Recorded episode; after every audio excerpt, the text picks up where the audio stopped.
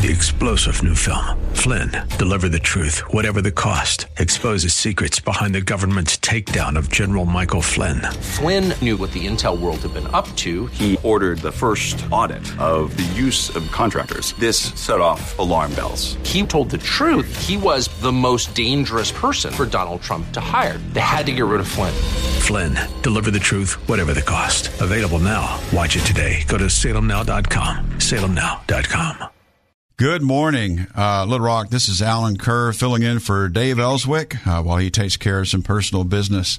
I am uh, former state representative, former insurance commissioner, former justice of the peace, and I'm back into the public sector now.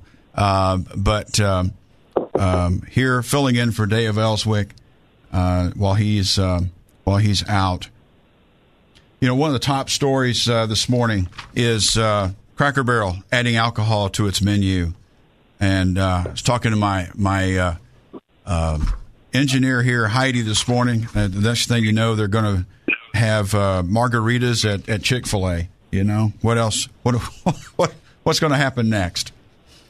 Uh, stay tuned today. We're going to have uh, the car and truck guys coming in at the eight o'clock hour to talk to you about your um, your car, your car repairs and all the things going on with your vehicle.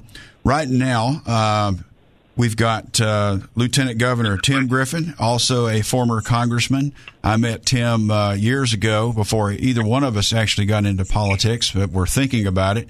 I met him at, I remember a meeting that I had with him at uh, uh, Starbucks, and I think we were sitting there trying to talk each other out of getting into politics, but uh, it didn't take. We both jumped in. So, good morning, Good morning, Lieutenant Governor. How are you today? Good morning. I am. Uh, I'm hanging in there. I'm doing well. Uh, it's it's good to hear you taking on another job. You add it to your hundreds of different uh, talents, and I appreciate uh, you. You do have a you, Dave. Better um, you better watch out because you do have a voice for radio. Yeah. have that radio voice. Yeah. have that radio. I appreciate that. that. I appreciate that. Yeah, my I don't, my man, wife don't tells me that all me. the time. I don't. Re- I, I, I don't remember you. Um, I don't remember that meeting at Starbucks, but uh, uh, I'm sure that was a long, long time ago. And I want to clarify. I was real involved in politics. I just hadn't been on the ballot. Ah, there you go. Uh, if I if I remember correctly, but uh, well, this was anyway, way before sure you were both married or younger. way before you were married or had children. So you know you had lots Oh, of free time. That's why. I had lots of free time. I had lots of hair, and I had lots of brown hair. Yeah. which I don't have anymore. oh, good. Well, look. Well, this a, is- there's a there's a yeah there's a lot to talk about uh, today. So uh, where where do you want to where do you want to jump in? Gosh. Well, I'm going to leave that Uh, up to the dealer here. Uh, where would you like to jump in? Looks like uh, Well, school choice know- is is high on your list. Well, yeah. So, uh, look, I think there's several things I'd like to uh, talk about. Uh, uh, school choice, uh, the First Amendment.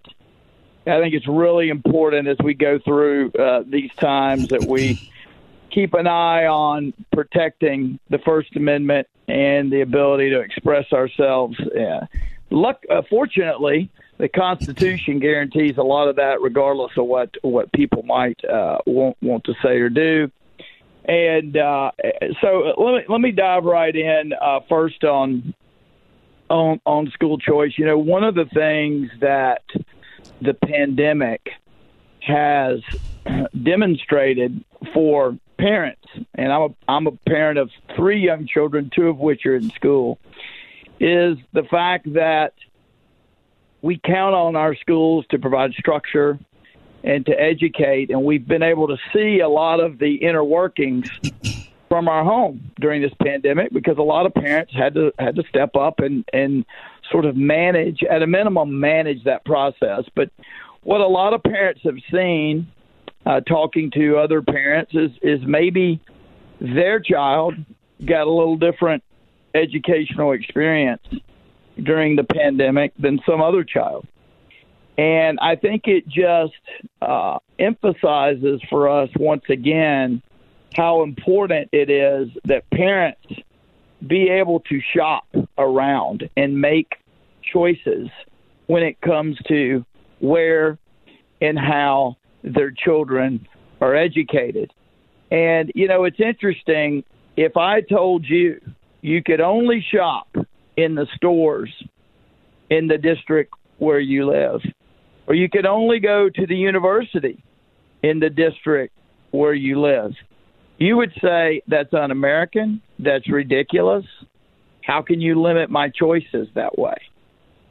But with regard to education, we do that every day. We absolutely do that every day. Now, we've made progress on the public choice side of things where people have some degree of choice as to which public school their children uh, can attend, but we still don't have the sort of choice that other states have had for a decade, two decades, uh, where they have benefited from parents voting with their feet, deciding they wanted to go here or there. And I think it's really important we continue to talk about this issue. Uh, and this pandemic highlights the fact that parents parents certainly aren't perfect. I'm not perfect as a parent, but parents have a responsibility for, before God for their kids and ought to be making the decision as to where and how their children are uh, are educated. And so I, I think you know next year we'll be going into another legislative uh, session in the General Assembly, and I think that uh, the topic of individual choices for parents uh, for their kids' education uh, needs to be front and center once again, and, and I am I am I believe that it will be. I believe that uh, ultimately the issue of choice is going to win out. Um, and I know uh, uh, I, I know that I've, I've even got a two year old, believe it or not, and we'll be making those same choice decisions, you yeah. know, as, as we go forward. And I tell people, I make, I make, I exercise school choice every day. People that are able to put their children in this school or that school, uh, they're exercising school choice every day. The only people who don't get to exercise school choice are the people who don't have the means to do that.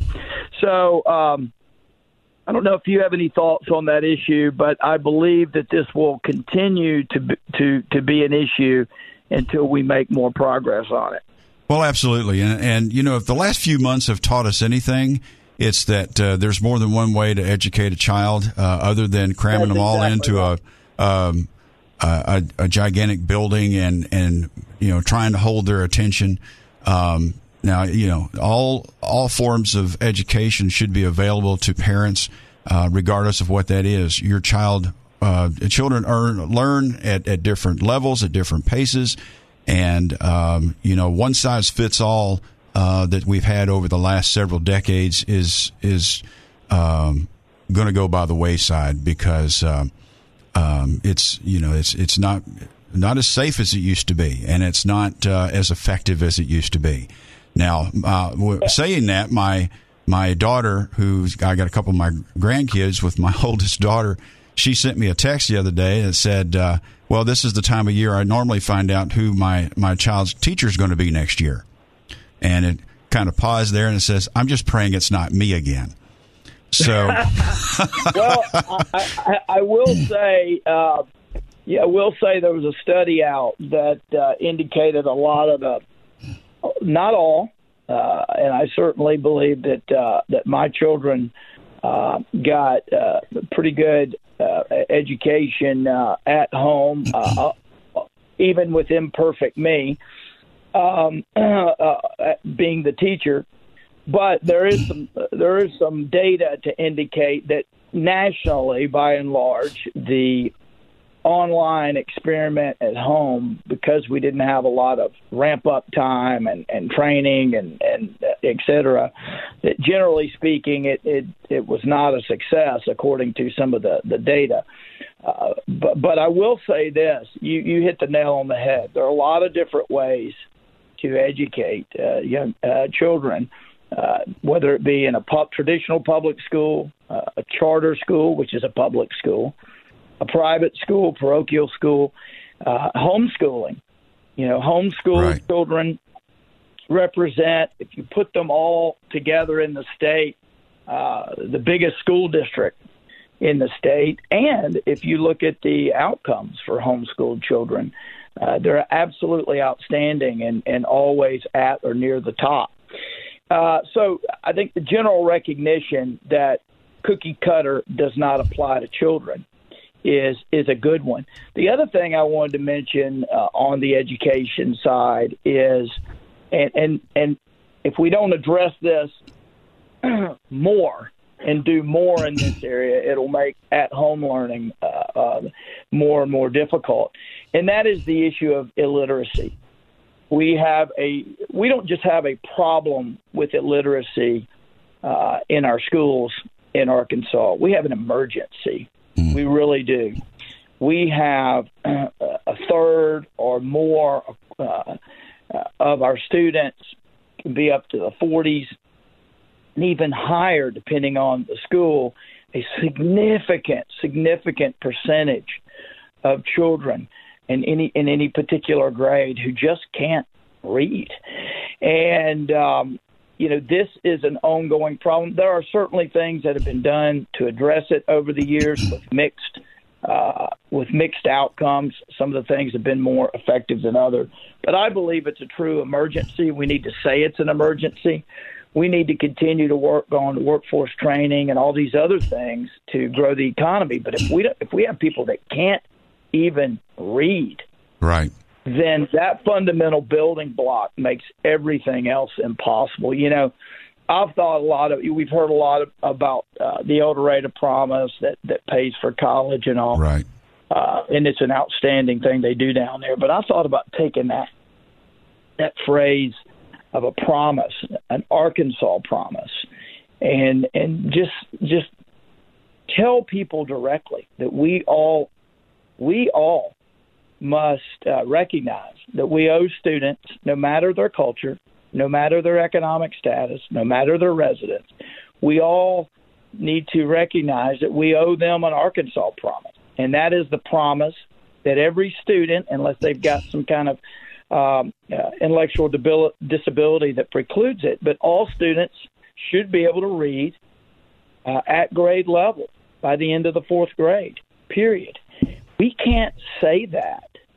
And uh, and certainly there would be individuals that uh, have intellectual disabilities that, that that weren't able to do that. But as a general matter, we ought to have a promise, an Arkansas promise, that regardless of the background of students, they are able to read at level by the end of the fourth grade. We have to achieve that sort of fundamental um, point because you can't do anything else really uh, in terms of your education and in terms of progressing the way we want you to in society if you can't read. And this is a huge, huge problem. Um, you know, I, I think that each Arkansas student, I think the state spend state and local spend like a hundred and fifty thousand dollars on each Arkansas student as they go through their uh, school career.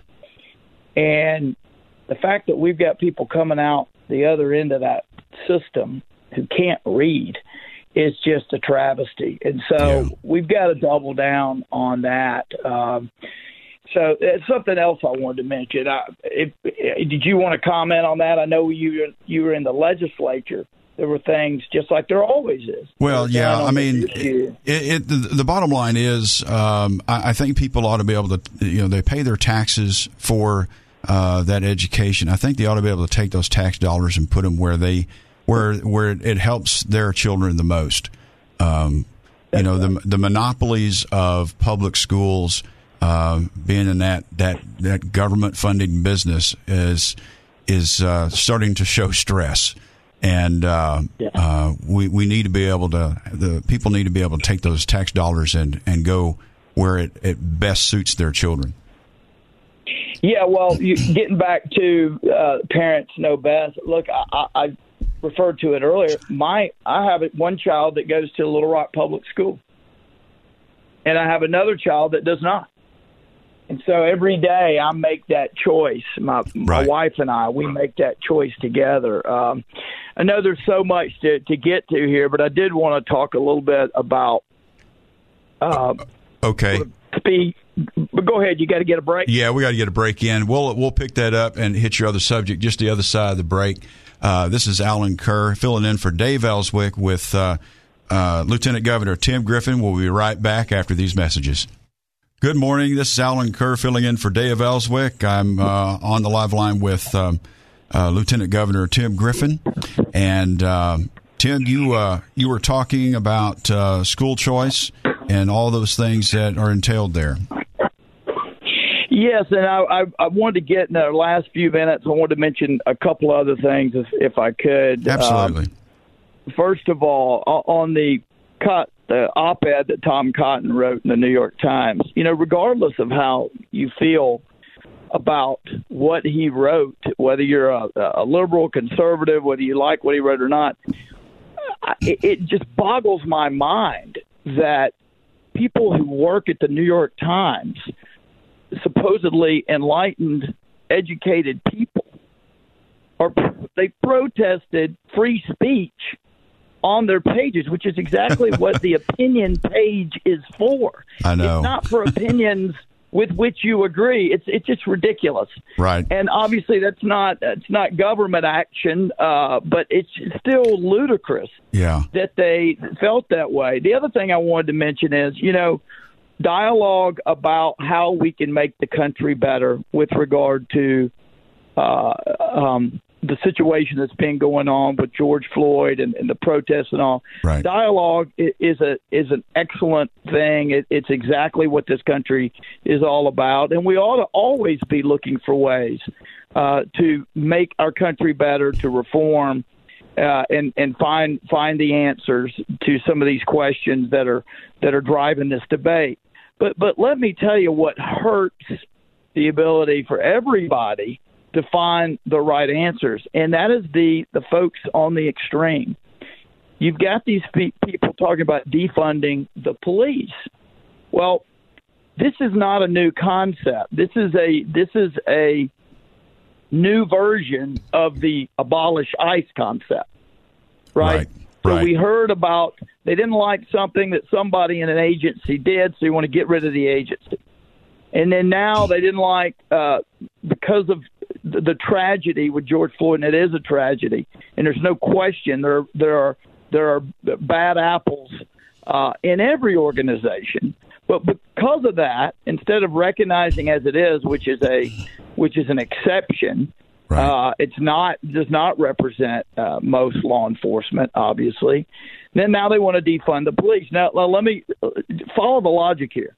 They want to abolish ICE. They want to defund the police, but these are the same people that believe only the police should have guns. what? I mean, this is Yeah. this is this is unbelievable. Yeah. And and here's the problem: that sort of conversation is so outside any reasonable conversation. It is so absurd. It is so ridiculous. It, it's not even there's not even a place at the table for that kind of conversation. Look, I've been a prosecutor uh, in the army. I've been in the army for 24 years. We respect and honor our service members every day. Does that mean there's never been a soldier who did things wrong? Of course not. I've No. prosecuted soldiers. Yeah. In fact, I've prosecuted soldiers who are still in jail for attempted murder. But we don't. We know that that's not the average soldier. We know that that does not represent our armed forces, and it would be ludicrous. It would be absurd. It would be really a waste of time to even discuss a proposal that said, "Well, there was a bad soldier. We should get rid of the army." It's Right. ridiculous Yeah. absolutely ridiculous. But that is the sort of nonsense that that hampers doesn't Right. help. It hampers the progress. Uh, and so I wanted to make sure that that I mentioned that. Uh, any do you have any comment on Well, that? I assume yeah, you I agree mean, with that. uh, Yeah, I do, and and you know, it's always a knee jerk reaction. We always go too far. Uh, in, in my jobs as a regulator, and there's always somebody out there doing things that, that they think that they've found a, a new way to make a new buck and that nobody has ever thought of. Yes, they've thought of it, just they don't do it because it's dishonest. The uh, but you don't do away with the entire business because of it. So, you know, um, it's uh, Yeah. it, It- it's it's it's too far the wrong direction, and and I, I dare them to go one week without a police force in any city in America. Oh, it's ridiculous. Yeah. Yeah. Well, we've got uh, we be- got about thirty seconds here, uh, Lieutenant Governor. Yeah, well, I just wanted to thank you for for having having me on. Uh, I would emphasize that that perspective we just discussed that that doesn't even belong at the table. That's Yeah. so ridiculous. That is so ridiculous uh, that. Um, and and it hurts the progress. I wanted to mention you've got ridiculous. You got other ridiculous things going on. You got Cox Cable getting rid of the show Cops that has been on for decades. Yeah. And now I'm I'm told that Oscar winning Gone with the Wind is no longer Right. available in the HBO Yeah. library. I mean, co- This ridiculous. is this is Anyway, Allen Kerr. uh, we've we've been with uh, you, Lieutenant. Governor Tim Griffin. We appreciate you, sir. We're gonna go to a break and see you right after uh, these messages.